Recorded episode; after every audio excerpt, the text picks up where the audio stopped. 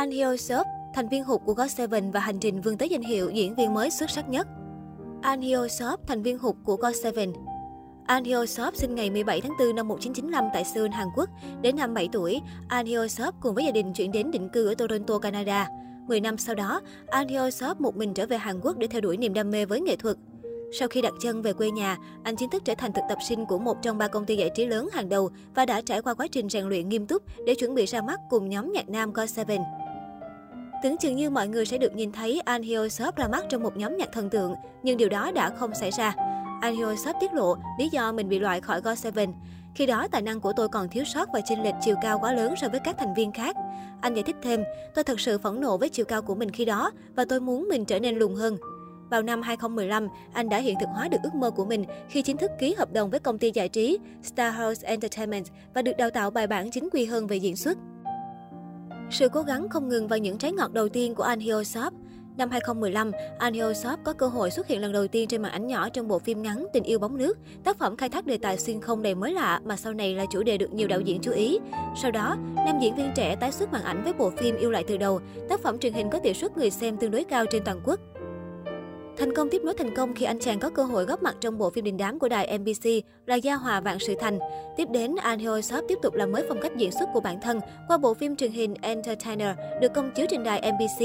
Năm 2017, anh chàng tham gia bộ phim Nữ hoàng của chiếc nhẫn được công chiếu trên đài MBC.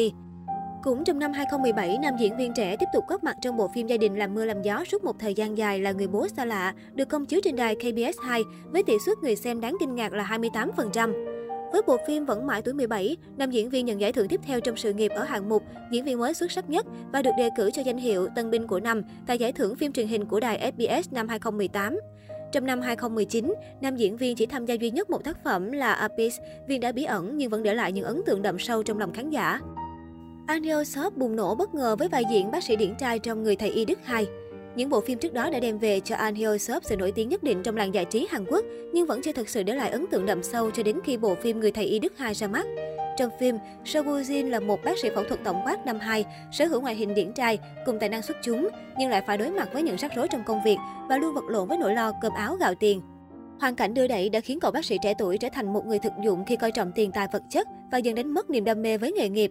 Song dưới sự hướng dẫn của sư phụ Kim, chàng trai trẻ đã học được những bài học đắt giá tại bệnh viện Rondam. Những suất ăn ý của từng diễn viên trong Người thầy Y Đức 2 đã giúp bộ phim đạt được con số rating cao nhất là gần 30%, dẫn đầu khung giờ toàn quốc và phủ sóng rộng rãi trên khắp các quốc gia châu Á. Song song với những kỷ lục ghi được trên đài cáp, thì cá nhân Anh Hyo Seop cũng gặt hái được rất nhiều thành công ở các buổi lễ trao giải uy tín trong nước khi giành được giải thưởng ở hầu hết các hạng mục đề cử. Tiêu biểu là giải thưởng diễn viên mới xuất sắc nhất ở mảng truyền hình tại lễ trao giải BAFTA Art Award, hai chiếc cúp ở hạng mục diễn viên xuất sắc nhất của giải thưởng phim truyền hình SBS năm 2020 và lễ trao giải Asia Artistic Award năm 2020.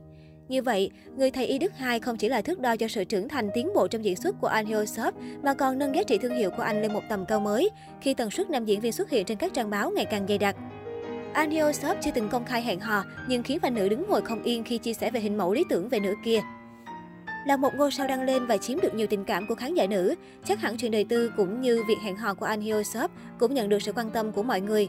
Tính đến năm 2021, anh Hyo vẫn đang trong tình trạng độc thân.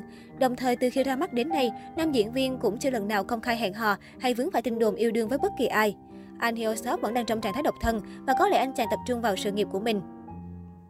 Mặc dù chưa từng công khai hẹn hò, nhưng Anh Hyo cũng tiết lộ đôi chút về hình mẫu lý tưởng mà mình hướng đến.